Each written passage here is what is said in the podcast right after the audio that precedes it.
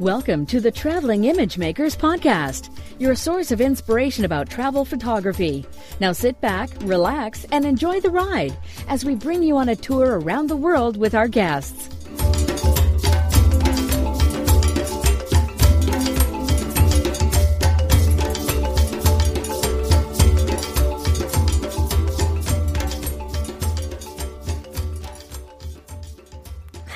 Welcome to episode 39 of the Traveling Image Makers podcast.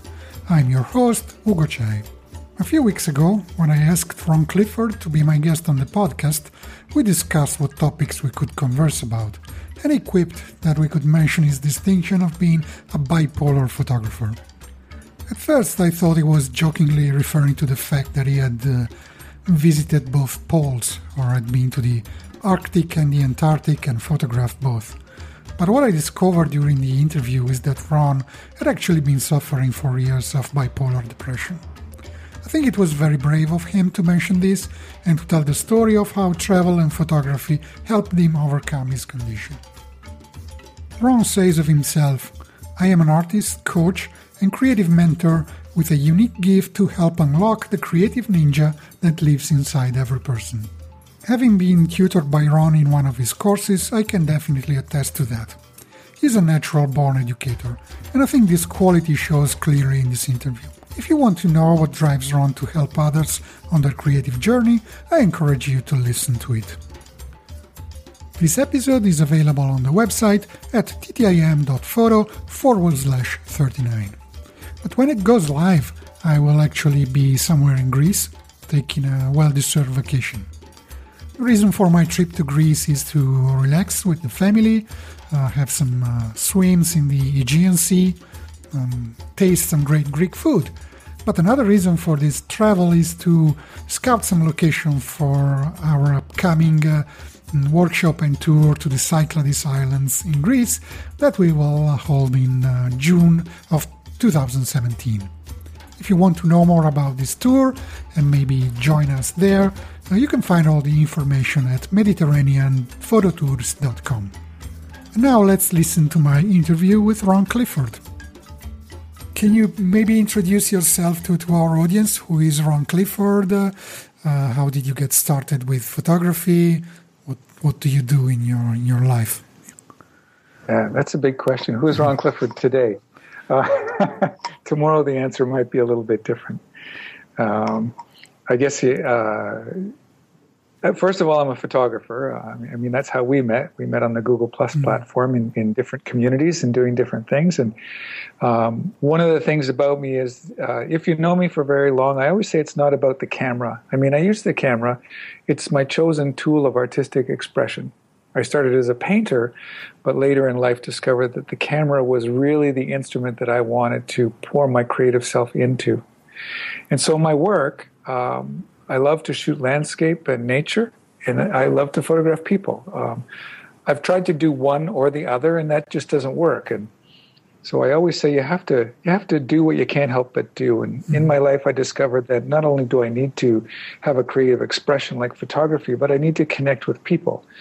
And I guess that leads to me shooting both nature and people, and often the two of them together, uh, people in nature. But um, so I, I have a, a, a, little home studio. We live in an old old house in the old part of town, and this year I finished a, a, really nice home studio, which has been getting a lot of use, not so much by me, but by my friends and by my kids. My kids love photography too.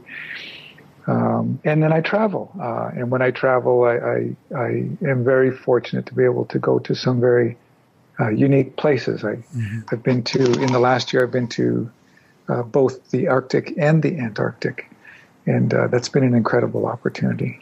Yeah, we will talk about your polar trips uh, uh, more later, but first I would like to to read you a quote from your website, if you if sure. you remember that, yeah. Uh, yeah. and if you don't, if you're not going to disown that, I don't think so. Uh, it says, "I have spent a lot of time uh, in life finally figuring out what I wanted to be when I grew up." And in the last yeah. year, I have gained much greater clarity on what that is. Not only am I born to be creative, I love to connect with other people, to build community, and to help others overcome their own obstacles on this creative journey we're all on. And I think you, you already uh, explained some of it, but maybe you can uh, expand a little bit more. Um, what does it mean to, to build a community and to help others overcome their own obstacles in practice? Yeah, that that that leads to a much bigger question, and part of the way that the direction of my life has gone. Uh, one of the things that I don't do, I actually thought about this uh, early in the morning when your head is a little bit foggy. I woke up with the revelation that I'm not actually a full time photographer. I'm, I'm a full time educator and mentor that uses photography as the tool that connects me to my people, you know, my tribe, whatever you want to call it. Mm-hmm. Uh, so I, I don't have to shoot sessions to pay my bills because I'm very in a very fortunate position that, that I have a great community of learners around me, and uh, I love to teach in that environment. The internet has given me access to a, a worldwide um, group of fellow enthusiasts. Mm-hmm. Um, it took a long time to figure out what I wanted to be when I grew up. Um, it was kind of a running joke in my life. I never knew what I wanted to be when I grew up because I, am kind of multi passionate. I, I, think Marie Forleo uses that word, multi passionate. And I've done a lot of different things in life, but it, it keeps coming back to it's not so much the thing itself, like photography or painting or home construction or or you know I, whatever you want to do in life. For me, it was that whatever I do connected me to people. Mm-hmm. And whenever I'm connected to people in the role that you do what you can't help but do, I always ended up in a role of, of mentoring and helping people overcome um, things that are blocking them, especially creative blocks in life, or helping them to understand that they are creative to begin with. And that, that's kind of led me to where I am now. And it seems like many photographers nowadays are turning to education, but mostly as a as a means to to make a living, to make ends meet, uh, not necessarily because they have a um, a passion for that. And it, it seems in your case uh, you really have a calling towards uh, towards education, towards teaching.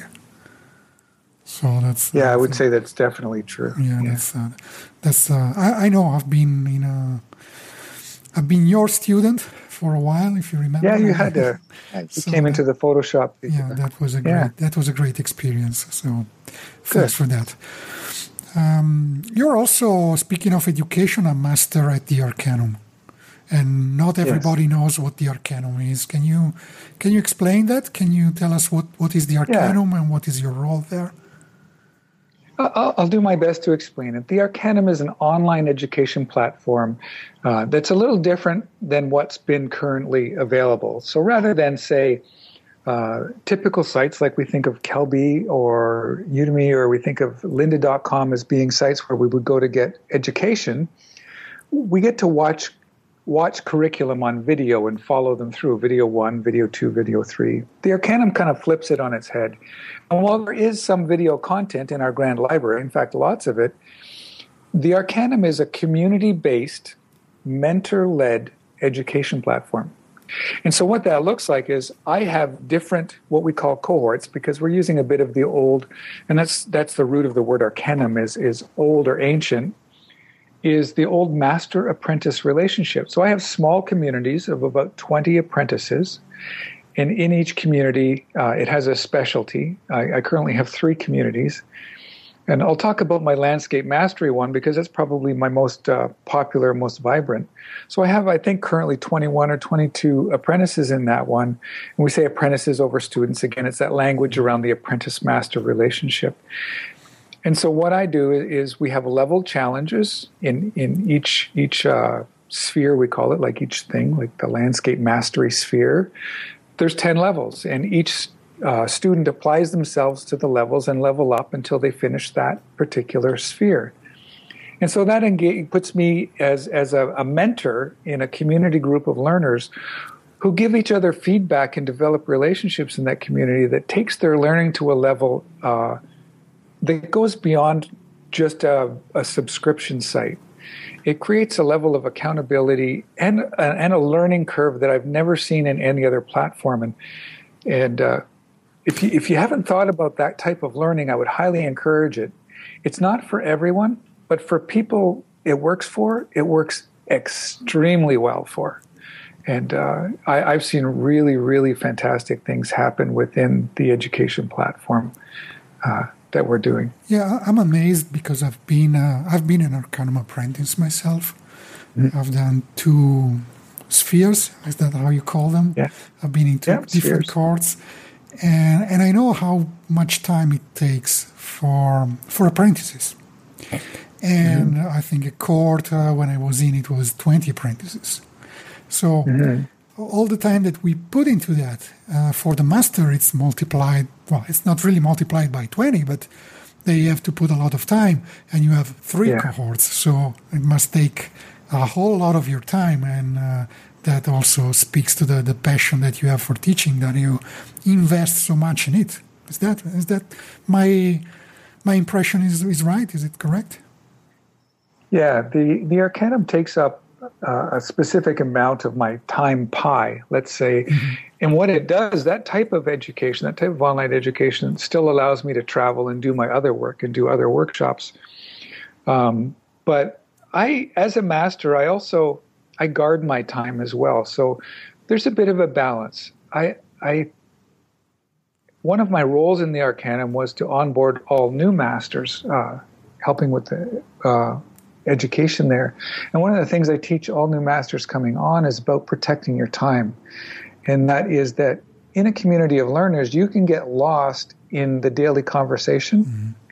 and kind of lose your role as the mentor and so it's really important, important to be in your community when it's really important that your feedback is needed during the times like when we do the one-on-one critiquing that's really important to be very present but when in other times as a mentor there's times when you have to almost step back a little bit not be absent by any means because i plus all posts and i make comments where it's important but it's important for me to protect my time so that i'm able to have three different cohorts without it uh, currently being a, a full time job. I have one highly active cohort, and that's the landscape mastery cohort. My foundation cohort still has about 14 apprentices in it, and they love it so much they're just not finishing, but they're not highly active. And so that one doesn't take as much of my time. And I have a Sphere 3 cohort uh, that I have only six apprentices in, and I've, I've capped it at, at between six and eight apprentices because it's a lot more direct interaction with me. There's much more one on one time. And so I couldn't fill it with 20 apprentices. It would just take up too much of my time. Yeah. And so uh, I'm just be, you know, I, am careful about protecting my time so that the Arcanum takes me um, probably between 30 and 40 hours a month. Mm-hmm. I see. You know, and, uh, as I said, I was an apprentice one time. I never got yeah. to, to Sphere 3 because I decided that I just didn't have the time to do it. Uh, can you yeah. tell us a, a, bit more about what, what, what happens in Sphere 3? I mean, you said it's very, it's more, much more direct interaction. What, what are the kind of topics that you, that you teach or you discuss with your apprentices? If you can yeah, reveal the, the, secrets of the Arcanum. yeah, I'll, I'll, I'll kind of give you a little bit of insight.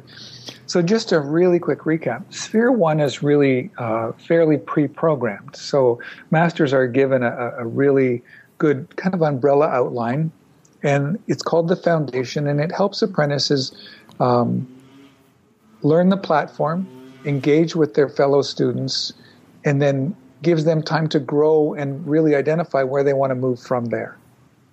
Sphere 2, for me, I, I created a Sphere 2 landscape mastery program because I really think that there's a ton of photographers out there, not just in landscape, but especially in landscape, that love the technology of photography and were drawn to it as a way of creative expression, but completely bypassed any artistic training. And so, in order to bring your work to a new level, having some fundamental understanding of directing viewer engagement through some artistic principles will take your work to a new level really quickly. And that's what we've discovered in my Sphere 2 landscape mastery course.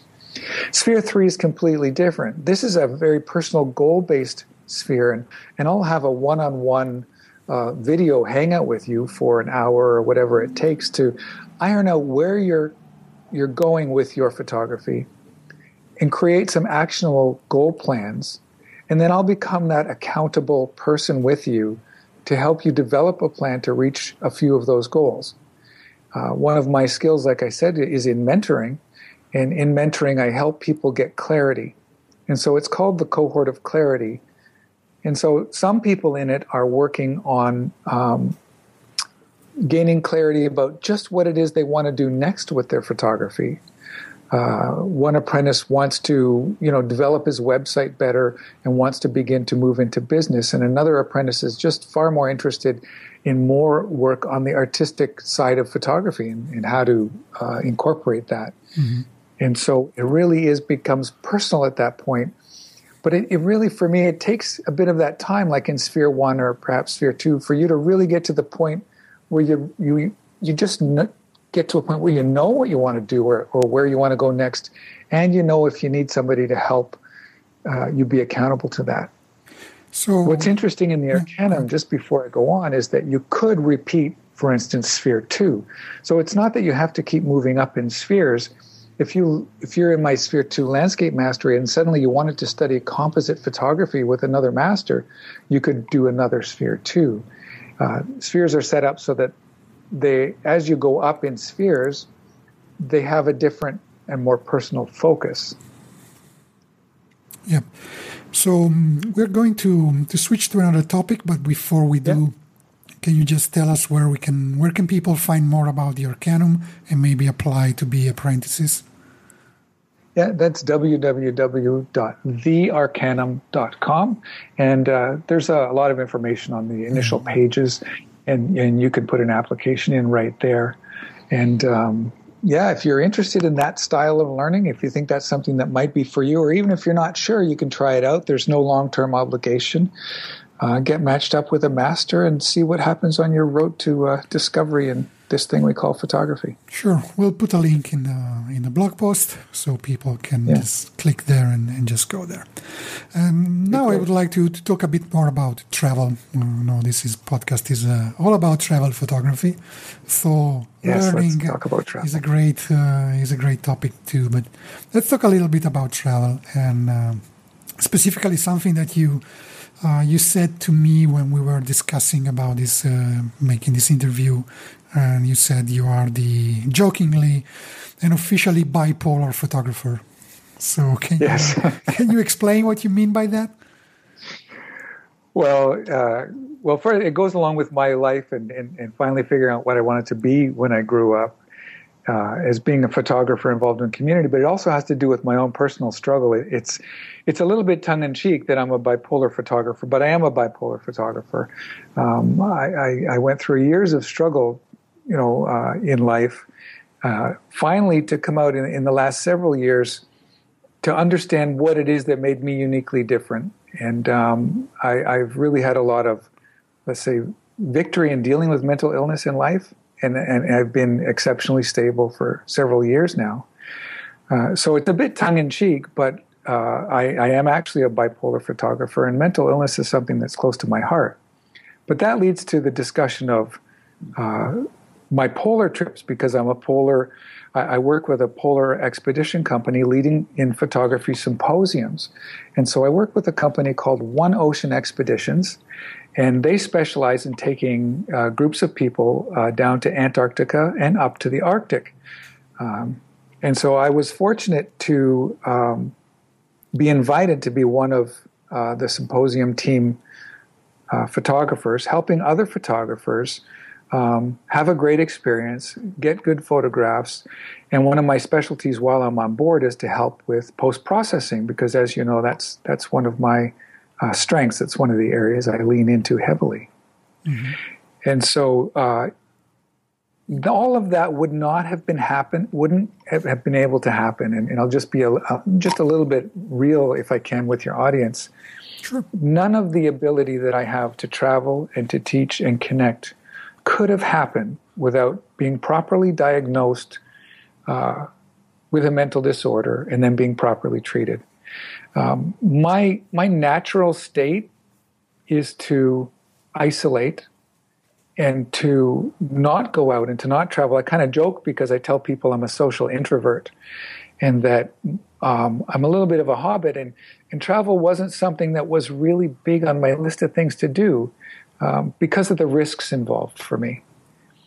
And so my ability to say yes to this opportunity to do polar travel um, is a bit miraculous.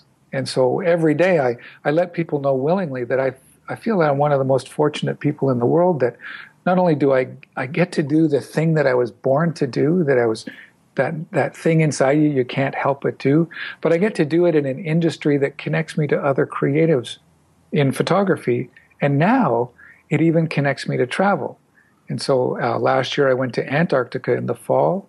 I also went on a cross Canada trip and connected with tons of people that I knew from my online world. Uh, I went into the, the United States uh, and I traveled a bit uh, for the first three cities of last year's Trey Ratcliff's um, kind of multiple city tour where he was promoting his Peak Design uh, Everyday Messenger bag and the Arcanum.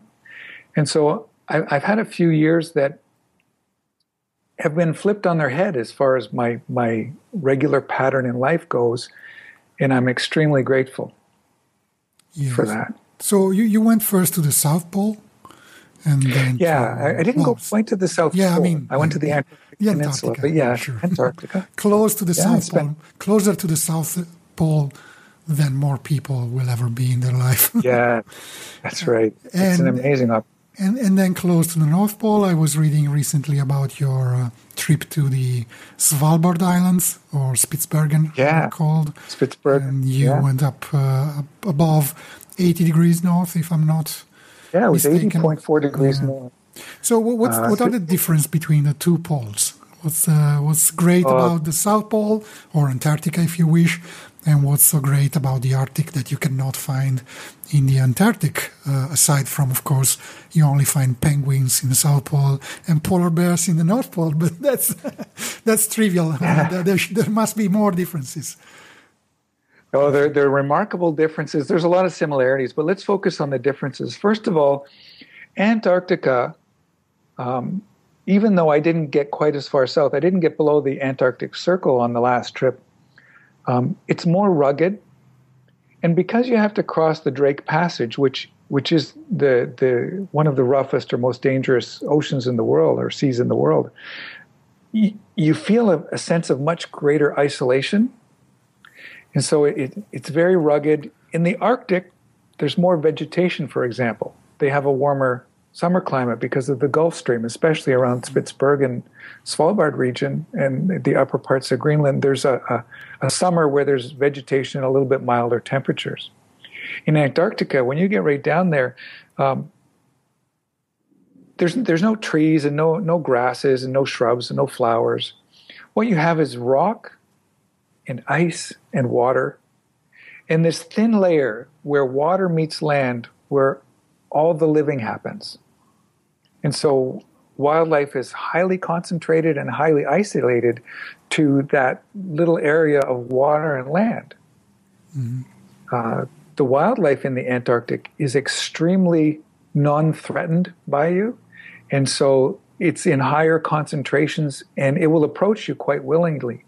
So it's not unusual to have, for instance, baby elephant seals um, come crawl right up to you while you're sitting on the ground and just sit there and sniff you and nudge you and roll around and play right in front of you. Uh, and so uh, I find the Arctic itself, I don't know, I guess you either love it or hate it, but I just, all I wanted to do after five weeks in the Antarctic was go right back again. Mm. Uh, it is uh, said that it's the highest, driest, coldest, windiest place on Earth. Mm. And during Antarctic summer, um, it generally hovers around freezing. Some days are occasionally above, but most are just below. It can be extremely windy or stormy, but it can be extremely nice. There is a hole over the ozone over the Antarctic, and you will burn severely without sunscreen and proper clothing, uh, which was very surprising to me because you wouldn't think in a land of uh, snow and ice that you would get a sunburn so quickly. Yeah, got so the Arctic worst sunburns in uh, in the mountains in winter. So on a yeah. smaller scale, I know what you're saying. Yeah, uh, a lot of a lot of passengers don't believe the sun is that vicious, and that on their first day will get severely burned. And and the um, reflection from the from the snow from the that's right contributes a lot. One of yeah, one of the places that I learned that I didn't put sunscreen was actually on the bottom under part of my nose, around my nostrils, and mm-hmm. under my bottom on my top lip, and under my chin. And the first day I got burned there because I put my sunscreen on like I would for a Canadian beach day, and it's very different. And so the reflection does burn you on the undersides. You're under your eyelids, you know, and mm-hmm. you're under your nose and under your lip, and yeah, you'll get burned there. So the Arctic is a little different. The Arctic has a little bit milder climate because of the Gulf Stream, and there's a completely different kind of wildlife although there's still whales and things. In the Arctic, you have things like beluga and narwhal whales, which you don't get in the Antarctic. And while you don't have penguins, you do have a unique species of birds up there. Like uh, uh, one area in a very famous bird cliff area called Alkefjellet, there's uh, birds called the Brunnich's guillemot, which are kind of flying penguins. Uh, they, they do act a lot like penguins and even during breeding sound a lot like penguins. So it's very interesting to see that uh, relationship of polar birds. In the Arctic, I was able to get to, I think I was around 540 nautical miles from the North Pole, uh, and it was still fairly temperate at that time of year. Mm-hmm. And this year specifically, the sea ice didn't come down to the top of the Svalbard, uh, to the top of the islands. And so we were able to, in 10 days, circumnavigate the whole island, which is a rare trip indeed to be able to do that because the sea ice hadn't, hadn't come down all the way. And those trips, they you're based on a boat. yeah, we we're on a boat. Um, One Ocean Expeditions has two sister ships. They were science Russian science exploration vessels, but because of technology, there's science tech built-in science technology. Um, there's specially designed sonar uh, mapping ships. Uh, new technology has taken over, so we're able to now use those ships uh, to, to, take 100 passengers plus crew and uh, staff and and take like I say around 196 people on these special expeditions. And some of them are spo- focused on photography. They have sea kayaking. They'll even have downhill skiing for the Antarctic trips snowshoeing and hiking uh, we have shore landings and zodiac cruising so while we're stationed on the ship every day we try to have two, if it's possible with weather, either shore landings or a combination of shore landings and zodiac cruising. In the Arctic, because of polar bears, there's more zodiac cruising, and in the Antarctic, when it's possible and weather permits, there's more shore landings. And so that's that's kind of the daily routine is to get up and have your breakfast, go to gangway, and either do a zodiac cruise or a shore landing at different locations. Then you come back and have lunch, and you'd go back to gangway again after uh, a break and have another either shore landing or zodiac cruise and then come back for dinner and in the break times we have presentations and this is when specialized staff on board either photographers or historians or geologists or specialists in a field will give presentations in the presentation room so it's really an interesting trip it's it's expedition like it's focused and it's educational too yeah, I'm sure it must be an uh, you know an awesome trip, trip of a lifetime, uh, or two lifetimes if you do both north and south. Yeah, that's right. and um, uh, yeah, um, what else? Uh, so you said you've been to to the poles or to Antarctic and the Arctic and US yeah. and so on. Uh, any other places? I mean, any warmer climates, or you're just drawn to the the colder climates naturally? Would you would you like? Or have you ever been yeah. to? Yeah, I've been I've been to some pretty hot places too. Um, mm-hmm. Well, besides my own, like like Canada has some of the most extreme weather in, in the world uh, around where we are, as far as some of the hottest summers mixed with some of the coldest winters. It's a pretty unique area. I think Minnesota is quite the same. Um, they even get colder winters than we do here. But one of the reasons I was I was selected uh, or invited to One Oceans is because of the work I do locally you know, for winter trips. I love to shoot in the winter. A, a lot of people think of winter as bleak and and cold, and it can be, but it can also be stunningly beautiful uh, and colorful, and um, you can you can get images in the winter that you just can't get at any other time of the year. And not everybody's getting them because it's not for everybody. Not everybody wants to dress in several layers and be weighted down by not just the equipment you bring, but by the clothing you have to wear and by the planning you have to do. And so by shooting in colder climates, I get a really unique opportunity. Um, but I've also been to very warm climates. I, have been to Haiti. Uh, a few years or a couple of years after the earthquake, I was involved in uh, helping an organization called Joy and Hope work with a an uh, orphanage plan down there to create a more home-based orphanage system, and so we went down there and, and helped uh, a group down there uh, on a property and, and, helping build in a road to this property that they were going to uh, work with uh, building this plan. And so, Haiti uh, in their winter, it's hotter than our our 30 degree summers. I mean, it, it got really cool at night. It, it went down into the high 20s uh, that's European. That's that's in, probably in the high 80s or early 90s for the Americans listening. Um, and I do travel um, in in Ontario, in Canada, in the northern United States. Uh, I've been to Vegas, Red Rock Canyon, and Valley of Fire. Some hotter climates. They're not my favorite. I, I don't I don't mind the heat. I do pretty well in it, but I do prefer the colder climates for my photographic excursions. Yeah, right. So, one question that I ask uh, most of my guests is uh, if uh, time and money were not an obstacle, which country or place would you go to if you could go, if you could leave tomorrow? Um, you know, when I ask myself the question of if time and money weren't an obstacle, what would I be doing?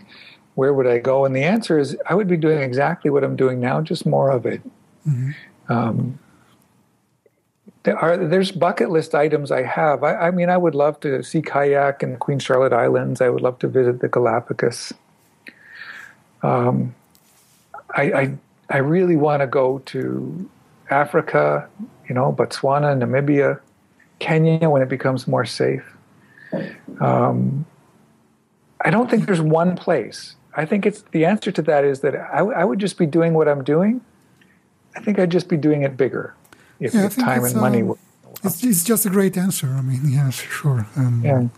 I, I love it when my guests try to think a little bit out of the box and just list some bucket list items. Um, what you yeah. said there is very, very true. I mean, uh, if you're doing what you love, just being able to do more of it is uh, is probably yeah. the the goal, the aim of a lifetime. Sure. All yeah. right. I think what's important for me, my bucket list thing is is is when when I'm older, when I'm not able to do these things, when I'm in a position where others are looking after me, I guess you I would say I, I want to be able to say I made a difference somehow. That it wasn't just about me. That's what I would say to that answer. Yeah. Your question. All right, so it's about time that we wrap this up. Before yeah. we do, can you just uh, let us know where can people where can people find more about your uh, uh, polo trips and more about you specifically online? Yeah, on, online, I'm highly still highly active on the Google Plus network, uh, I, I, am on Facebook as well. Uh, Ron Clifford is, and uh, wherever you type Ron Clifford, you'll find my socials. And on my website, ronclifford.com. Although, as you probably discovered, uh, I'm in the middle of rebuilding in the background, mm-hmm. and one of the things I did, I'm taking some time off to redo that. But if you go to ronclifford.com and you do want to stay informed, do do sign up. There's a sign up there on the uh, the landing page. So I'll let you know as soon as my new website is launched. But you can click onto my learning page and you can see what I'm doing there as well. So that's ronclifford.com. Yeah, we, we are going to publish this in a few weeks. So you have time okay. to fix your website before we before this episode Good. goes live. yeah. Oh, get a landing page up we, there. Because we'll, we'll link to it and we'll send people to it. So yeah. you better fix it. Okay. I have web, website shame. I know, I know. Well, I just redid my website after a long time and uh, I'm, I'm pretty proud, but there's still a lot of work that I have to do uh, on it, and I know it's uh, it tends to be put aside when you have more more interesting, more stimulating, more fun things to do, like traveling, taking photos, teaching, right. meeting people, and so on. Yeah, we have a website. It's there. It's more or less working. Let's we'll fix it eventually. yeah, that's how that's yeah. that's how it works. All right. So thanks for uh, for this very interesting conversation we had today, and uh, some great insights, and some great tips for uh, traveling, crossing between the poles. Uh, do you know that song? I have crossed no, between I don't the know the poles. song. I'll tell you. Well, uh, Genesis, the cinema show. I'll have to There's a- look it There's a verse that says, "I've crossed between the poles. For me, there's no mystery." So uh, there's still mystery, even if you have crossed between the Yeah, poles. Life is still full of mystery. there's, there's yeah. still a lot of mystery and places to to explore. So yeah, uh, thanks again, and um, and all the best for uh, for everything you do and uh, and all the good things you, you bring to this world. well, thank you for having me on, Ugo. You're welcome. Cheers and bye. Okay, bye.